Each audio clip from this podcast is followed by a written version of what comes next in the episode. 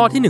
112 สิ่งมีชีวิตต่างดาวจากภาพยนตร์เรื่องใด เปิดตัวก่อนกัน ระหว่างกอไก่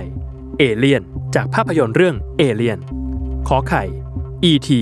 จากภาพยนตร์เรื่อง E.T. เพื่อนรัก หรือคอควาย Predator จากภาพยนตร์เรื่อง Predator 10 วินาที จับเวลา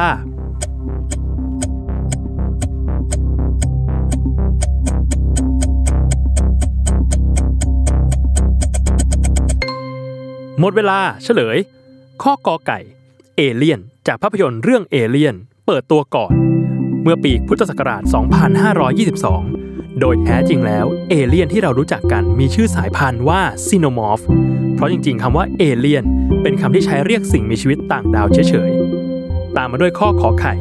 E.T. จากภาพยนตร์เรื่อง E.T. เพื่อนรัก เป็นผลงานการกำกับลำดับที่ 5 ของพ่อมดแห่งฮอลลีวูด อย่างสตีเฟนสปิลเบิร์กที่ออกฉายในปีพุทธศักราช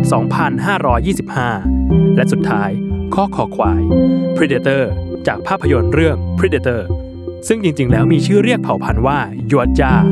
เป็นชื่อที่เรียกกันในฉบับหนังสือการ์ตูน comic และนวนิยาย ภาพยนตร์นั้นออกฉายในปีพุทธศักราช 2530